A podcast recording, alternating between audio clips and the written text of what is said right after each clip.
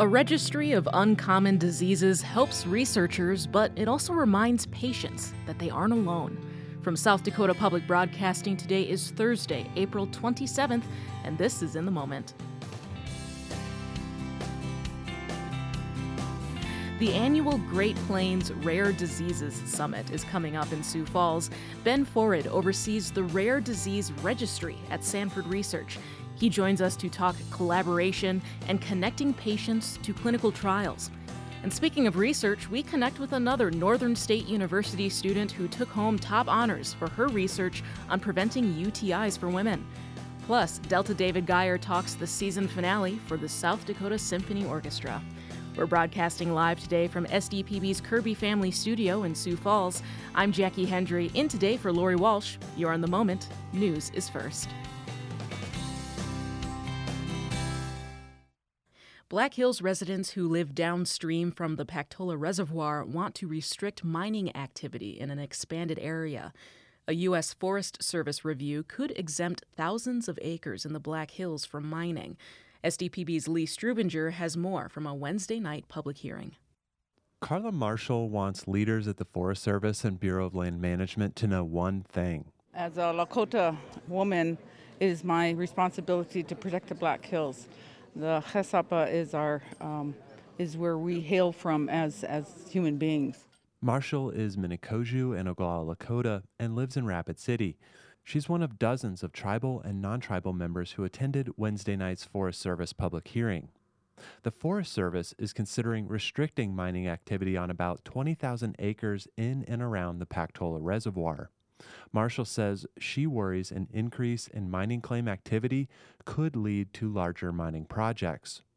And for the Black Hills, we are totally under attack. The Black Hills is now totally under attack from mining interest. There are about 800 active mining claims in the area. While some people support the 20,000 acre mining exemption, many say it should be bigger. Justin Harriman is with the Rapid Creek Watershed Action and Black Hills Paddlers.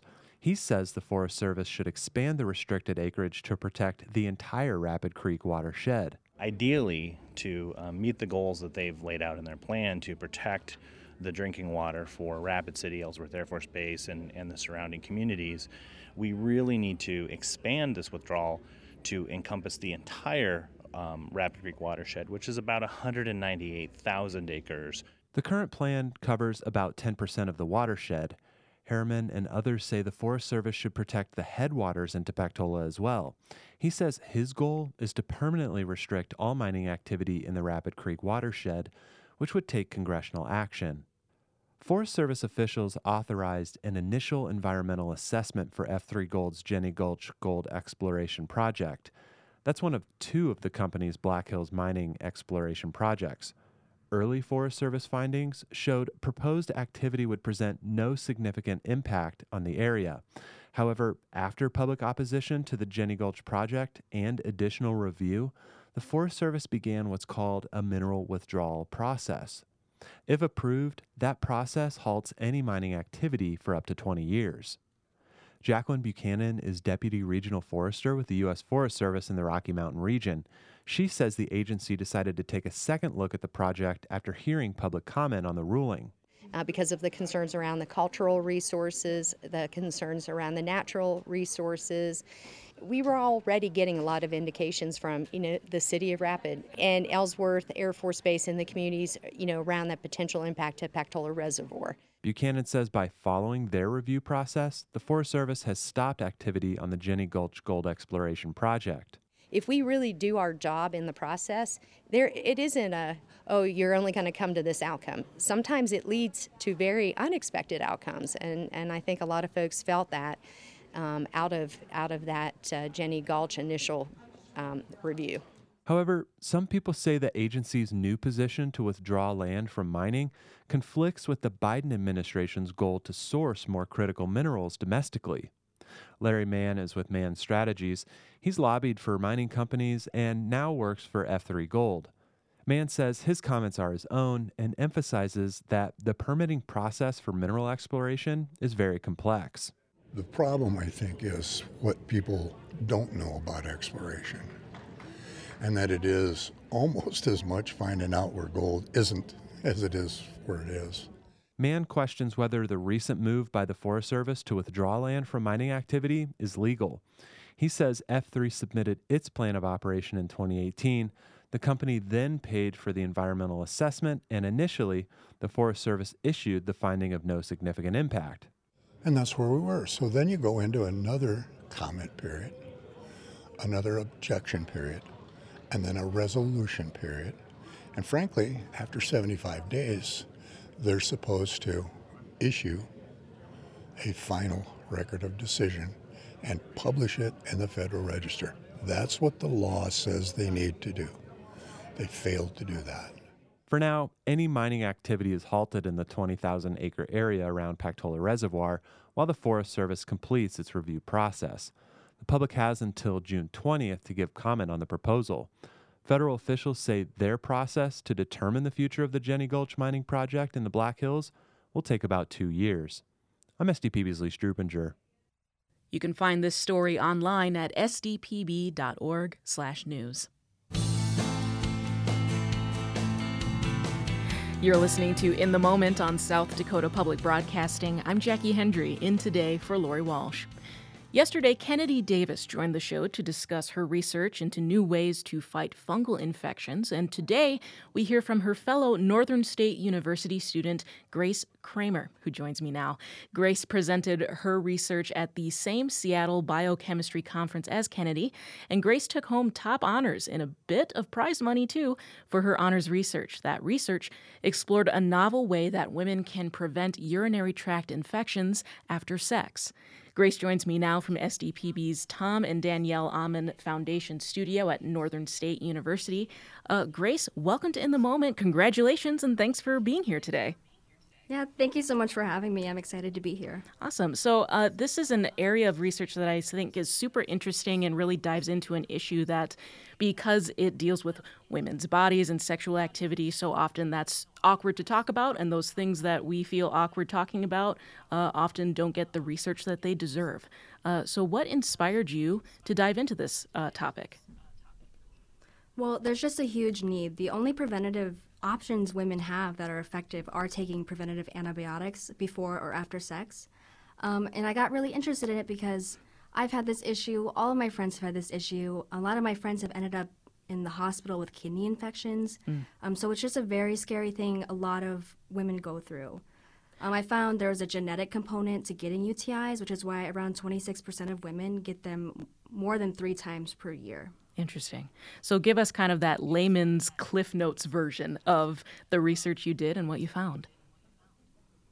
So I wanted to research, like I said, a novel way. So I kind of was, you know, picking my own brain, thinking about how can we prevent this without taking a pill or a supplement, which are proven to be totally ineffective. Mm. And so I kind of got along the lines of, well, how do condoms work? Condoms work by preventing by creating a physical barrier so that there's no pathogens being spread during sexual intercourse.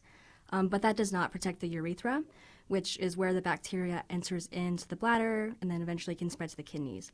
Um, so what I basically did is I made a patch with that is a physical barrier to the urethra. So you would apply it before sex.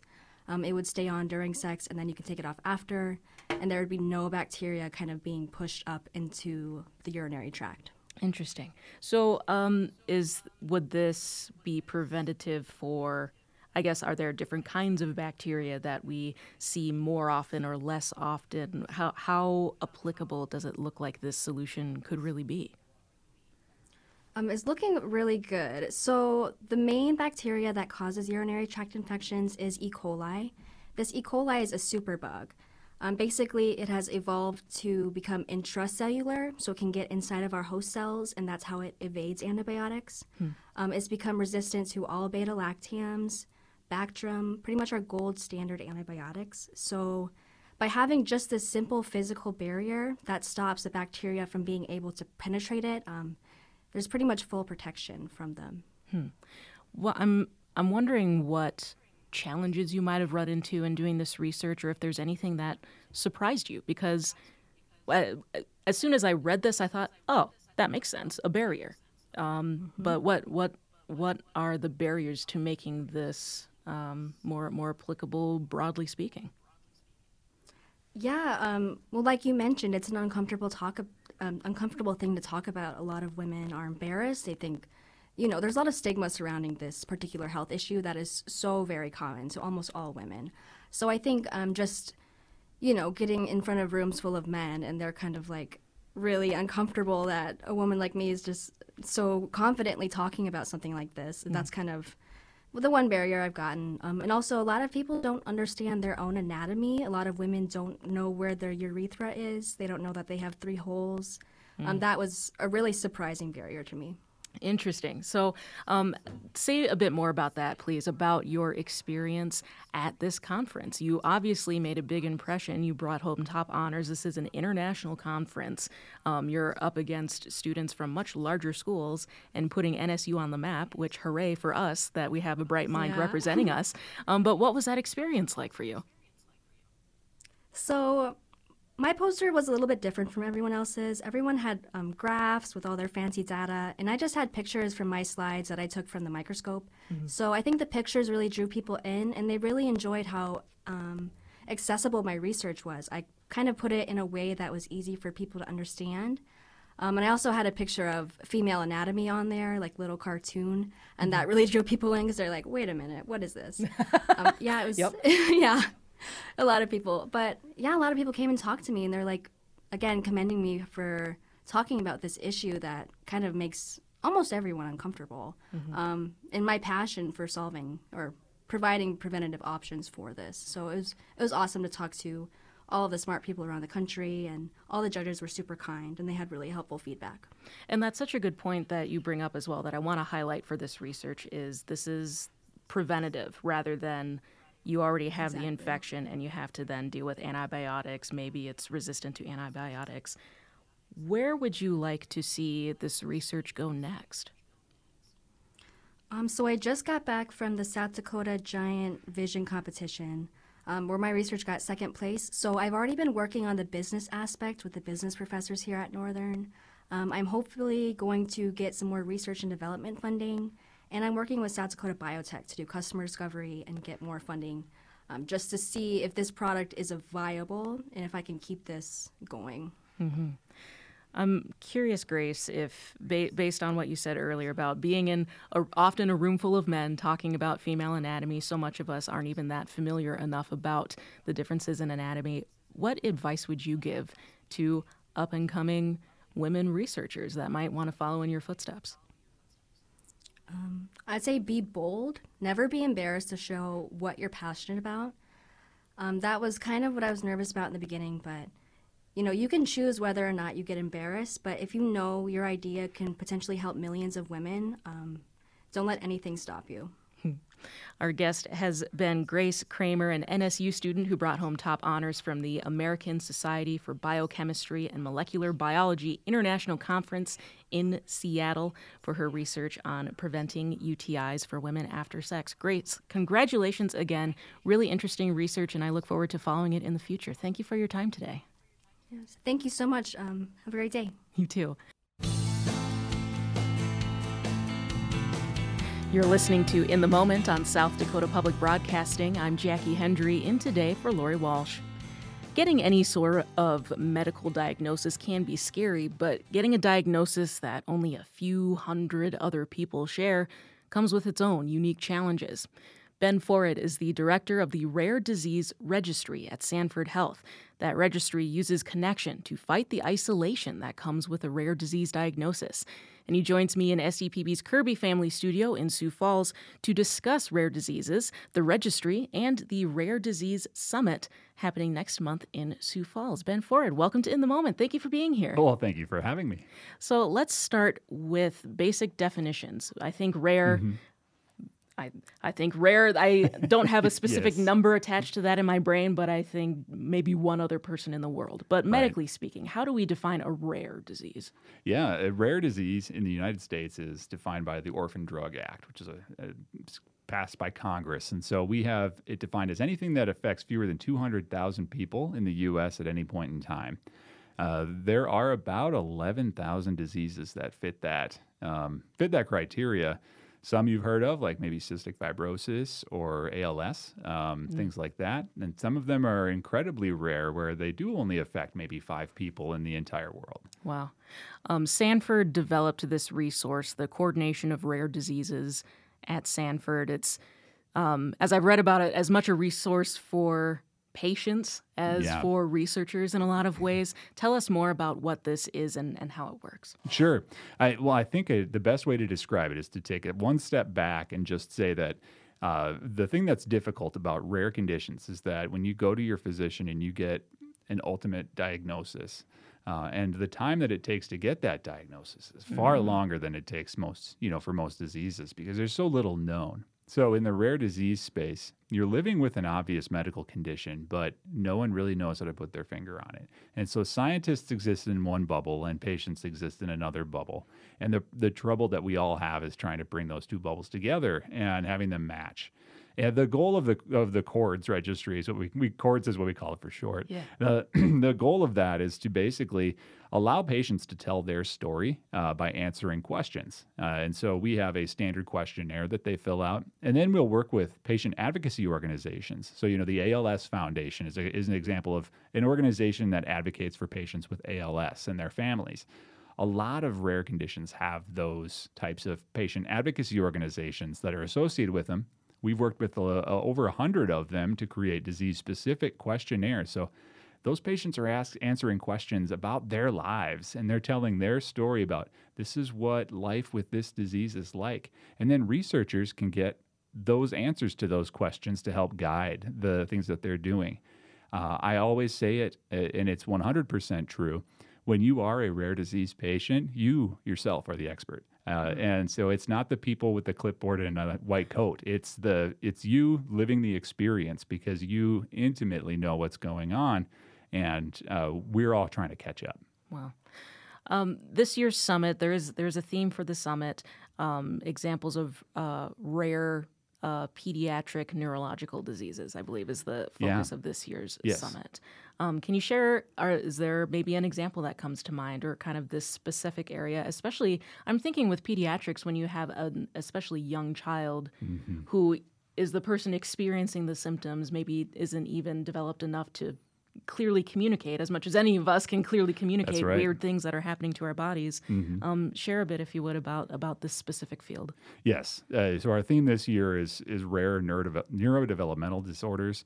Um, it's a subset of a lot of different diseases, and it can present in a lot of different ways. Uh, the the only thing that they have in common is basically, in, for some reason, in some way, while the the baby was in the womb, they did not uh, completely develop the brain in the way that uh, that a healthy brain would develop. And there's genetic reasons for that, or it could be environmental reasons for that. And so we're we're going to be talking about a range of those disorders. Saddest thing about the whole theme of rare disease is that about two thirds of rare disease patients are pediatric. Wow. And it's um, because 80% of them are genetic. And so um, the sad stat is that most of them don't live to adulthood, and that's what keeps these diseases rare. Uh, they don't have long enough to live to find a partner and to have children and and pass the mutations along. And so, some in a lot of cases, the disease ends with them. And curing these kinds of things is even more uh, has even more fire behind it because you're dealing with small patients who can't express themselves, like you said. We're working with incredibly um, devoted parents who are fighting, you know, like like uh, like they're at the gates of hell to mm. to make sure that their kids are, have the treatment that they would need to get better. And um, there's very, very, very little time. And so um, I think that the the impetus here and the the big goal that we have for symposiums like this is to invite patients uh, to come and tell their story on the first afternoon. It's Thursday afternoon, May 11th. Um, and we'll be having discussions about how patients can advocate for themselves in, in medicine and in um, grant funding and those kinds of things, how they can come together as a group and create an organization, a nonprofit, and raise money and, and fund things like research or awareness and that kind of thing. And then on the second day, we have a full scientific symposium with researchers renowned from around the world that will be there. Um, and they'll be giving talks. Um, this will be very science heavy, but if anyone in the community has ever had an interest in understanding how scientists talk to each other uh, or understanding how uh, the things that happen in a doctor's visit in a clinic mm. room you know how how um, you know they know in, in diabetes how do they know to test a1c it's because of research mm. and so if you want to be in the trenches so to speak that friday event is really a great opportunity to check that out so you can attend both virtually or in person at the sanford center right uh, I wonder if you can say just a little bit more about patient advocacy because that is so key in reaching that diagnosis. Yes. And before you get that diagnosis, you might not know to connect with an ALS organization yep. or anything else like this. Say a bit more about taking that into your hands and what what that process might look like and for for folks looking Absolutely. for answers. Yes. The, so for rare disease patients, the statistics are are discouraging, but uh, but there is hope. Uh, it takes on average seven years to reach your ultimate diagnosis, and hmm. uh, they are d- misdiagnosed up to 12 times uh, per patient. And so you're going through what is commonly described as this diagnostic odyssey, mm-hmm. where the where we're ruling things out more than we're identifying things. And um, I think that the the big um, difficult thing that that uh, families have is is trying to find the people like them that understand what they're going through, and so that's where patient advocacy steps in. Uh, pe- people who have gotten all the way to the end and have that diagnosis can reach out to other families who have children that look like theirs, or um, as adults have have disorders that are very similar. And the way that that looks in the 21st century is social media. So we're on their Facebook pages, we're on uh, there's Twitter feeds, there's all sorts of different avenues for people to connect. And so with the registry, when we're developing these disease specific questionnaires, it's not uncommon for us at all to have one person reach out to us and say, Hi, I'm a member of a Facebook group, and there are 11 of us um, from around the world. Uh, there's three in the U.S., two in Berlin, Germany, and uh, you know the rest are in like New Zealand and China. And the only thing that we have in common is that our kids have these neurological disorders that can't be defined, uh, but they all have the same mutation in this one gene. And so, what, one of the things that we'll do is let's get some data, start, start asking questions, start getting answers from your lives. And then let's also start to talk about maybe how you can get yourself set up as a nonprofit 501c3 organization.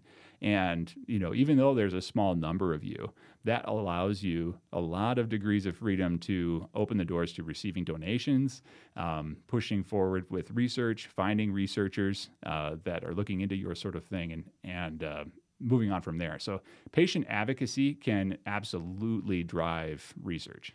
Wow. And to that end, with research, yeah. I'm imagining if there are 11 people worldwide with this specific thing, yeah, and a researcher looking for someone to do a trial, yep, connecting those dots. That's I can I I can't editorialize, but I'm going to a little bit. To me, that is so exciting to have that house here in South Dakota, this incredible yeah. asset for mm-hmm. solving these very difficult medical issues. Yes. Are there is there an anecdote you might be able to share about connecting someone with a trial that led to something? Well, I, I think that I can share. I guess I'll say it this way. Mm-hmm. One of the things we do is work with pharmaceutical companies all the time, and they'll have a trial, and there's inclusion criteria for that trial, and we can query our database of patients, and then we can share the information for that trial with those patients. So that is something that we do all day, every day. Um, but there's there are often cases where we'll um, encounter a patient who has had no one. They have, they have not known anyone who has their specific illness, and we're able to introduce them to a group of people who understand and who get it. And when you're a parent of a child, um, parenting is hard enough. When your when your child has a rare condition, it's very isolating and a very lonely sort of experience. And to be able to see parents get together and have this entire aspect of their lives that they usually have to explain in grave detail to any new people they meet, just be able to be parents and just have a lot of that go unspoken because they all get it is a really beautiful gift. That's a thing that uh, that everyone deserves, and they're able to just let their kids be kids for a while, and their parents they're just parents for a while, and I think that that's something that that those families miss out on a lot.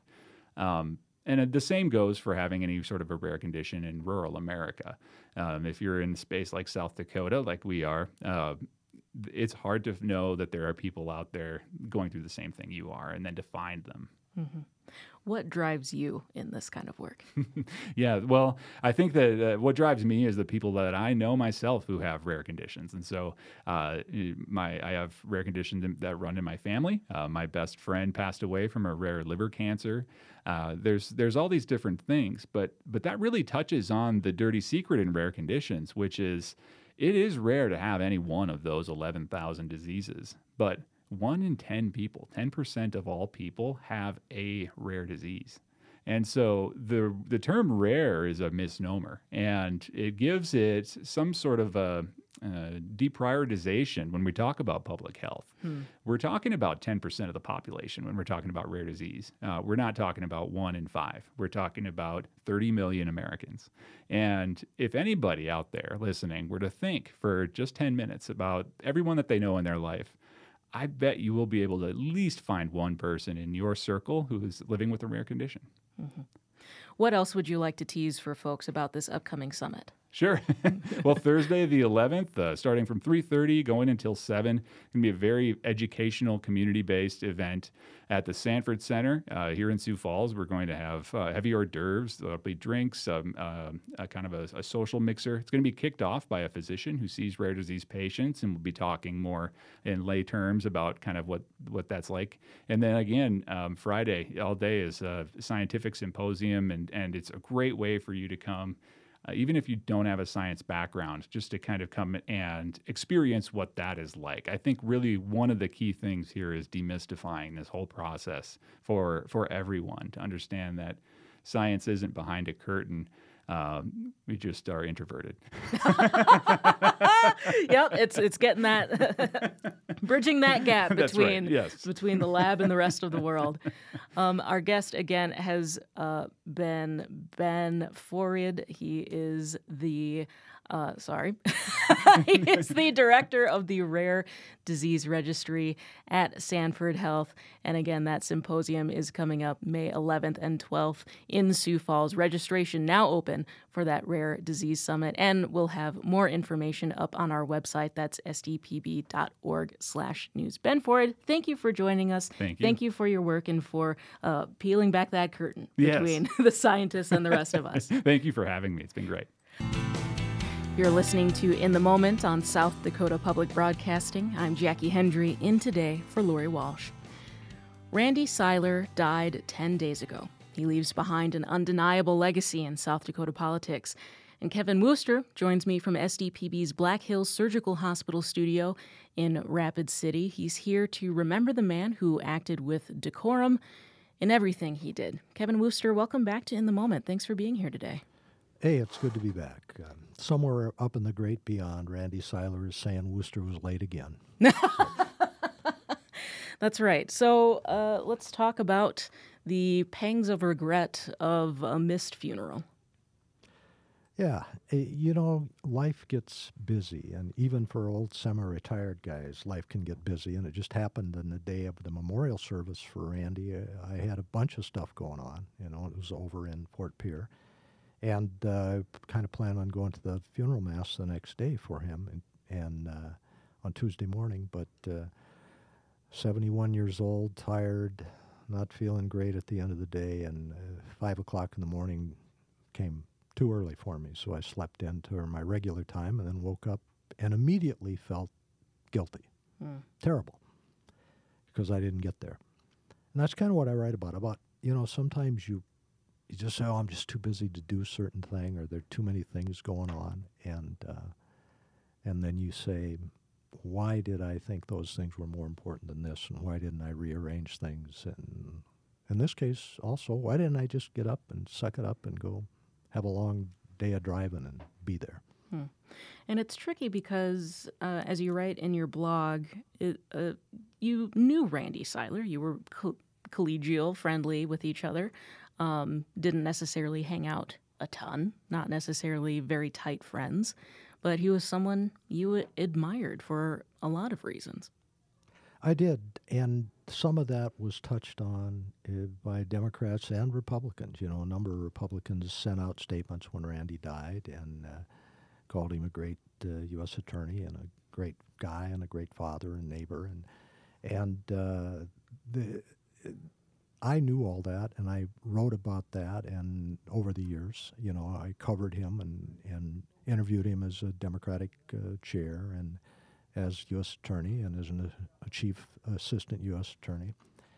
And our relationship was not across the fence, great uh, close friends, but it was one of, uh, I always call it a friendly acquaintance and mutual respect. And, uh, and I think, like so many people that knew him, um, he was so energetic and so full of life that I just thought when I read that he had a heart attack while running that he was airlifted to Sioux Falls that he would come out of it. And I think it was sort of a shock that he didn't. Hmm.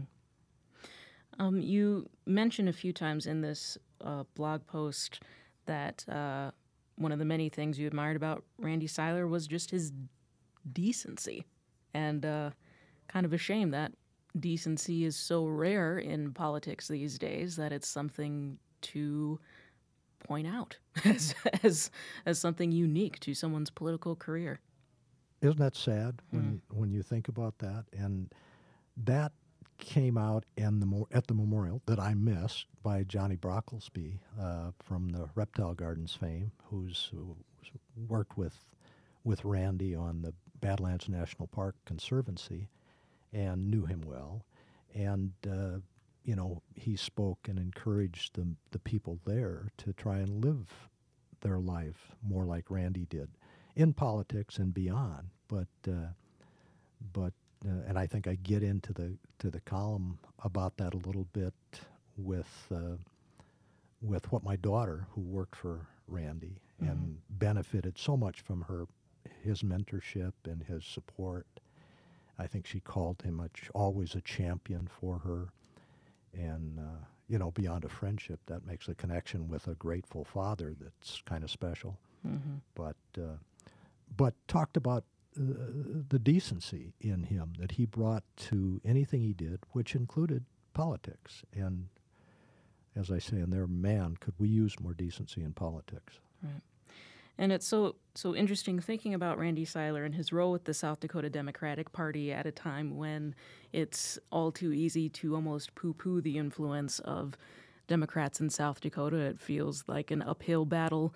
Uh, almost is an understatement when it comes to the supermajority in the state house and and in all other uh, aspects of state politics. Um, you do talk about Randy Seiler running for uh, attorney general in South Dakota in 2018, ended up losing to um, uh, Jason Ravnsborg. And of course, we all know what happened with that story. And uh, you didn't hear any any smugness from Randy Seiler uh, as as that unfolded. I certainly didn't, and he would have had reason to say, "I told you so," uh, even though that was had nothing to do with Ravnsborg's abilities, which or experience, which was virtually none as a prosecutor. And, um, you know, Randy Seiler was perhaps the most experienced prosecutor to ever run for the uh, South Dakota Attorney General's office in the first time uh, candidacy.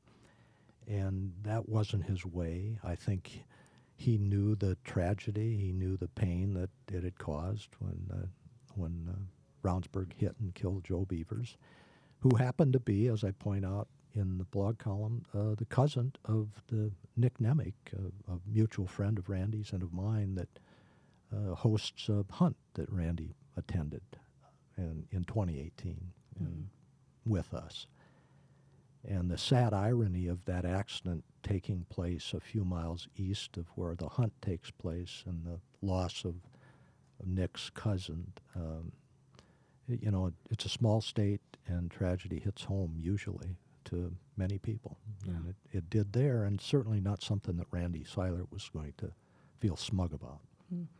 It is a small state. There's there's interwoven connections in, in, in most situations, like you say. Um, but the connect some of the connections I'm making as I with reading your blog is uh, these ideas of both decency and legacy, um, both in state politics and just in life. I was so touched by your thoughts about how Randy Seiler impacted your daughter's career and and this feeling of of the grateful father for a mentor and thinking about where examples in my own life of mentors I've had far from home and how grateful my parents have been to those people and what a legacy means when a person is gone. Um, what what does this bring up for you as you imagine legacy and in all its many meanings for us? Well, you know, it, it does mean so much as a parent. To mean so much that you have somebody out there looking after your child as they head out into the world as adults, and you have to set them free, and you can advise and you can hope, but they're pretty much setting their own uh, path, and to have somebody help that to make them, you know, feel secure and feel comfortable and feel uh, appreciated. That's that's um, hard to put a price on, and you know, the, the thing that Megan talked to me about when she called me, because she was at the memorial, my daughter Megan, and, and uh, mentioned some things that they said. And one of the things that she mentioned was what Randy, or what Marty Jackley had said about how when he was going to make a comment or a statement politically that, you know, maybe was going to come off as hyper partisan or very strongly partisan, he would think of his friend Randy Seiler. And that would usually mitigate the tone it would soften the tone. And uh, I called him up and asked him about that. And we had a conversation about it. And he said exactly that he would think of his friend and the way his friend, Randy, handled things and the way he presented himself and the way he presented his rhetoric. And it usually improved what Marty would say. And I, and I thought that's, uh, that's pretty high praise uh, that uh, you would have that kind of effect on on someone and on many people, I assume. Mm-hmm. As as things feel ever more, uh, what's the word I want to use? Divided is the usual one that we turn to. Um, folks like Randy Seiler and what he inspired in folks across the aisle throughout South Dakota is something uh, to to strive towards, and that's something I, I find whenever I read your reflections on the on the Mount Blogmore invitational pheasant hunts and chili feeds. Um, just something. It just seems like a t- almost too idyllic for me in my current cynicism of life. Um, but there are there are yet folks uh, left who believe in things like decency and shaking a hand across the aisle and learning from each other. Yeah, and that's what the Mount Blogmore Hunt is all about. You know, and, and, we started that in 2007 because people on our blog and the City Journal website were fighting and they were calling each other names and they were threatening to punch each other and it was horrible. So Nick Nemec and I said, let's get them all together in a field with shotguns and see how that goes. And uh, and we did. And my boss at the time was a little concerned about it, and I said it'll be fine, and it was. People got out there, found out how much they have in common and that's what we've been doing ever since. And we in 2018 uh, we had a great time with with Randy. That was his first time there, I believe. And then t- 2019, Nick had a, a, death in the family, and we canceled. And then 2020 came along with COVID. We didn't hold it. 2021, we really didn't hold it then either. And then uh, last year, uh, as I remember, Randy couldn't make it, but he would have been back for sure. And you know, we were planning that to see him again. And it's a sad thing that he won't be there, but we'll certainly stop and remember him this fall when we gather at a hunt that's really meant to be kind of what he was all about. Is people sure we have differences, we have to express ourselves, we have to stand for what we believe in, but we don't have to be mean and nasty. You can read all of Kevin's work at sdpb.org slash Woster, including this most recent reflection on Randy Seiler. Kevin Woster, thanks as always. It's a treat to chat with you, and thank you for reflecting on decency and legacy with us today. Thank you, Jackie.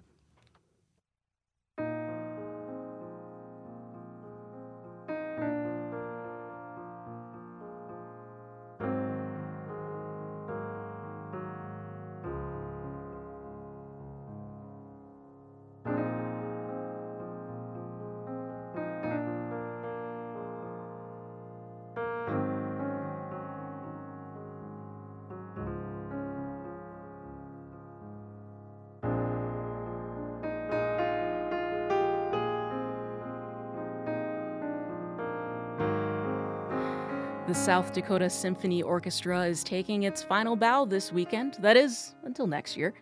And what a season finale it will be. The symphony is concluding its season with Beethoven's Ninth Symphony and a Bridging Cultures event. Maestro Delta David Gier joins me in SDPB's Kirby Family Studio. Plus, we're joined by featured composer, composer Reena Reena Esmail. I'm so sorry for that. Mm-hmm. Let's talk about music and the season's connections. Delta David Gier, welcome. Thank you for being Thank you. here. Thanks. And Reena, thank you as well. Thank you.